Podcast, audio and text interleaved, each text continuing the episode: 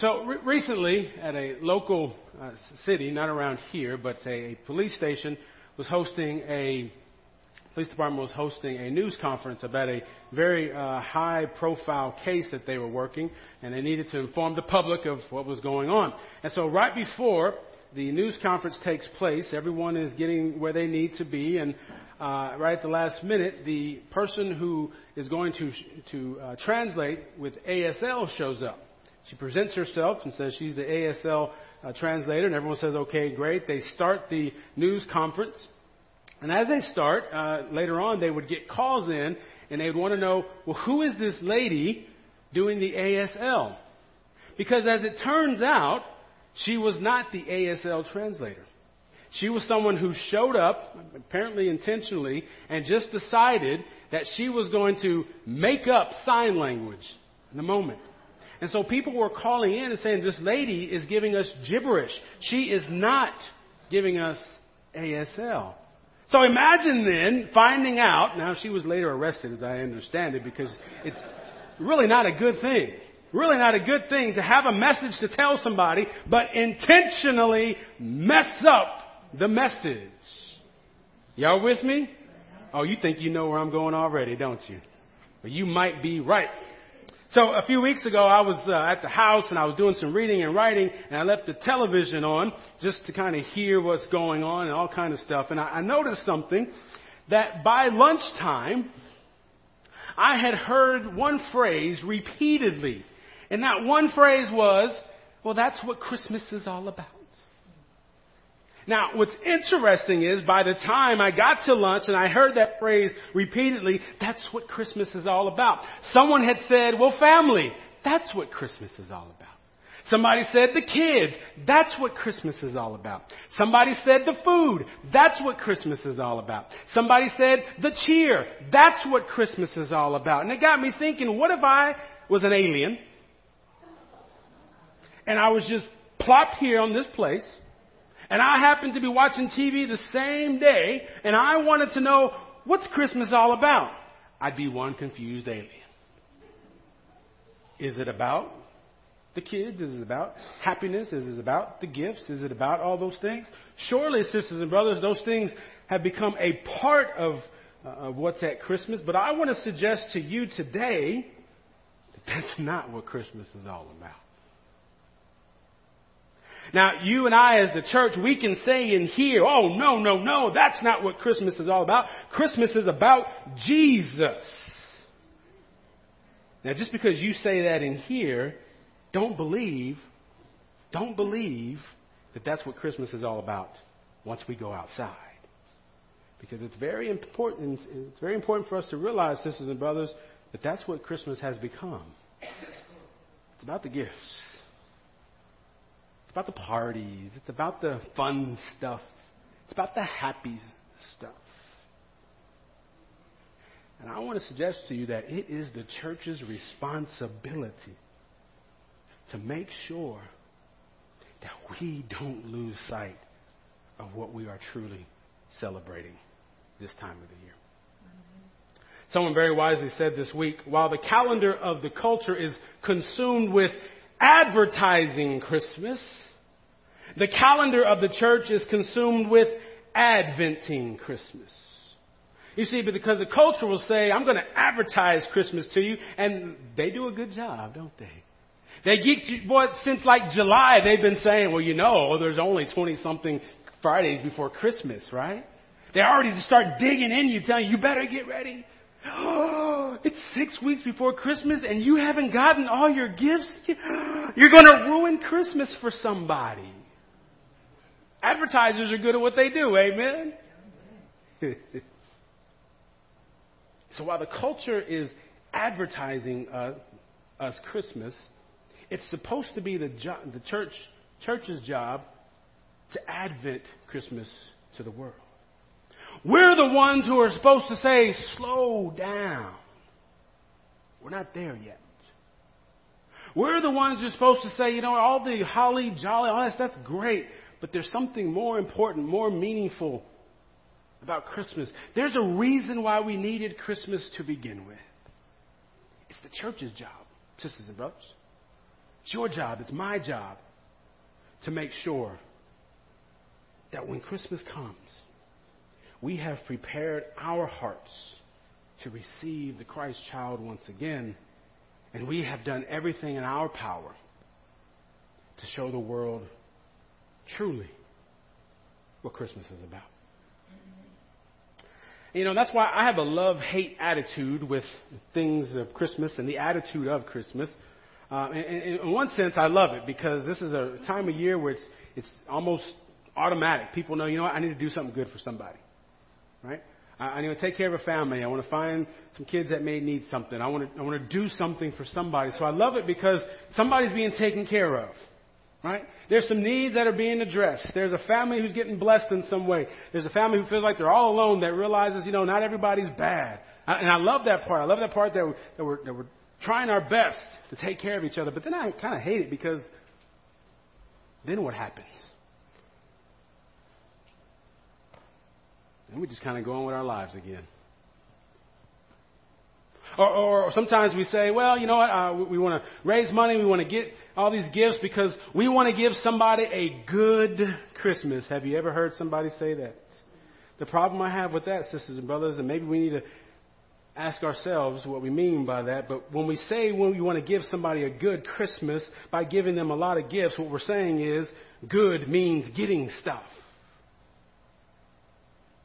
I don't know that that's exactly what Jesus meant for us. Don't get me wrong. Size double X. I like green. I like good shoes. Fly, Eagles, fly. But that's not Christmas.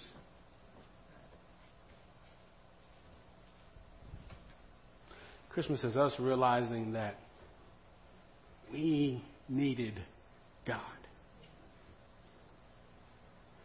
And as we prepare ourselves for Christmas, we realize that what we have to give to the world, first and foremost, is not gifts, is not stuff. What we have to give to the world is a message. We have a message to give to the world, a message that's been given to us. We haven't made this up on our own. We haven't sat around the table and, and figured out, oh, what's something nice we can say? What's some good advice we can give? We have been given the gospel, the good news. And first and foremost, it is our job as the body of Christ to tell the world, we've got something for you. And it's a message. You see, Isaiah and the people of God, this is the message that they heard. When Isaiah opens up chapter 61, the Spirit of the Lord God is upon me because the Lord has anointed me. I've told you before, if God tells you to do something, sisters and brothers, do yourself a favor. Do it. And Isaiah understood that there was something that God had laid on his heart, something that God had put before him and told him, this is what you will do. This is what you will be about. And Isaiah received that. Isaiah said, okay now, the Spirit of the Lord is upon me. God has given me this anointing. And I'm, maybe this is a side note. I need to let you know, because sometimes we say, oh, serving is so joyful and following God is blissful and blessings and everything else. But here's the reality. That's right. That's good. That's a part of it. But when you commit to doing the things of God, sometimes it's not very comfortable.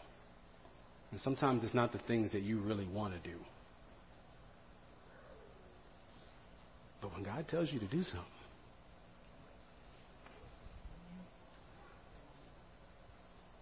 ask Jonah. Ask Moses. Ask Joseph. Jesus. Jesus used this passage, right? That's why some of us know We're not, we aren't very familiar with Isaiah, but we might be familiar with these words because these are the words that Jesus used one day as he went into the temple and he was his, they asked him to read and so he opened the scroll and he looked, he looked for this passage and he said, the Spirit of the Lord God is upon me because the Lord has anointed me. So even Jesus understood, God has asked me to do something. I need to do it.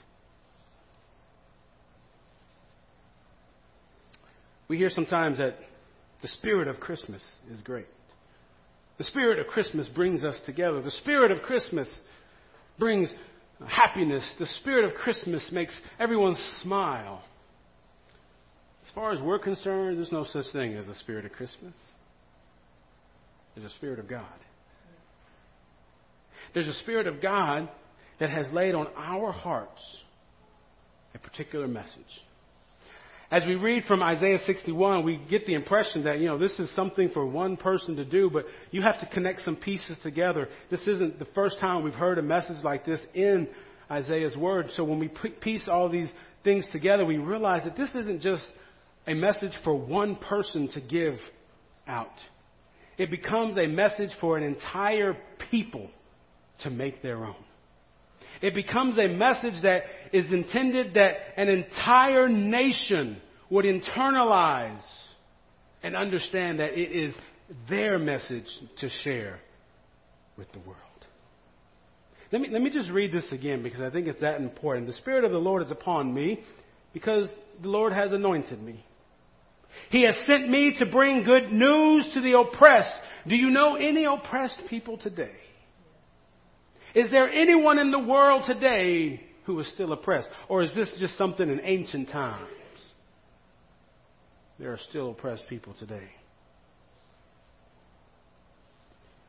To bind up the brokenhearted. I bet there's some broken hearts right in this room. To proclaim liberty to the captives and release to the prisoners to proclaim the year of the Lord's favor and the day of vengeance of our God, to comfort all who mourn. Is anyone mourning anymore? Of course. I with a family this week who just this past week lost a family member and understand all too well that once December 25th comes, it's going to feel so different.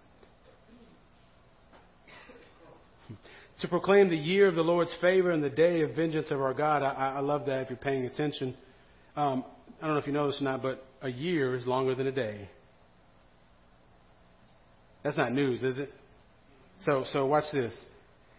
To proclaim the year of the Lord's favor and the day of vengeance of our God. So for some people, they see God as this vengeful God just ready to smite them where they stand and part of the message that the prophet was given, and part of the message that you and I have been given is look, there is judgment with God. But it's a day. Compare that to the year of favor of our Lord. See, God is more full of favor for his people than he is of judgment. Praise God. Praise God. See, the people, they had had everything taken away from them. They had been brought into exile, but then a glorious thing happened. They were able to come back home one day. They were able to finally get what they had wanted. It ever happened to you sometimes, you know, maybe as a kid you think, or even as an adult, right? Oh, I just gotta have, you know, whatever it is, right? Uh, mommy, mommy, mommy, mommy, dad, please, please, please, please, please, please, right? Or, honey, honey, honey, honey, honey, please, right, right. And you wait me, I'm order, please, please, please. And then what happens? You finally get it. You finally get it, and you're like, oh, this is great, this is great. And, no, it's not that great, I guess. It's, uh, and then you realize everything you had wanted, you finally get it, and it's like, that was nice. But what? So the people of God had been able to come back home but something happened when they came home. When they came home, bad things started happening again. People started turning on each other. There was poverty. There was all these things happening that they thought, man, we're just, we're going to go home and things are going to be perfect. But that's not the way things were. And so God had a message for them. He had a message that He told them, I will provide for those who mourn in Zion. I will give them a garland, a crown instead of ashes. They will build up the ancient ruins. They shall rise up the former devastations, and they shall repair the ruined cities, the devastations of many generations. You see, for a people who had lost hope, again, God says, I am still going to keep my promise. And the promise that we needed was that God would always care for us. So at Christmas, we're not celebrating the gifts. We're not celebrating all the great food. It's been great so far. We're not even celebrating baby Jesus. We're celebrating that God came to us. Right? What do we call that doctrine of ours? The incarnation, right? The incarnation of Jesus Christ. And what that means for us is that we understand that when we see Jesus, we see God in the flesh. That's what that word means, right? That when we see Jesus, we see God in the flesh. Well, I want to tell you something, sisters and brothers.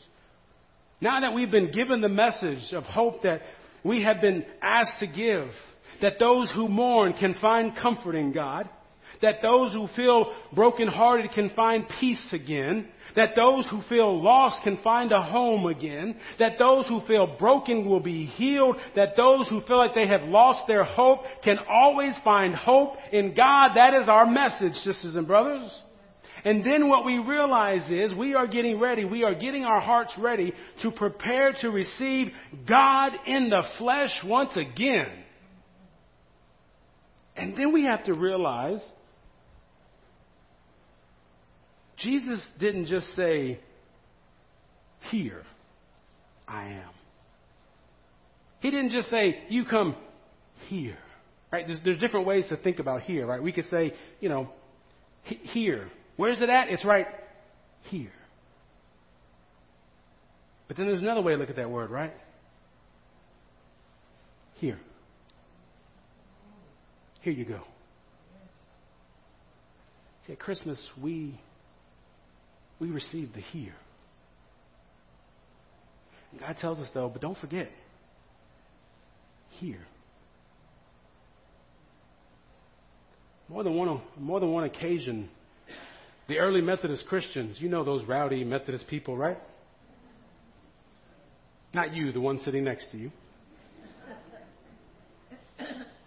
On more than one occasion, the early Methodists were given credit because if you look at Europe in the 18th century, revolution was spreading everywhere.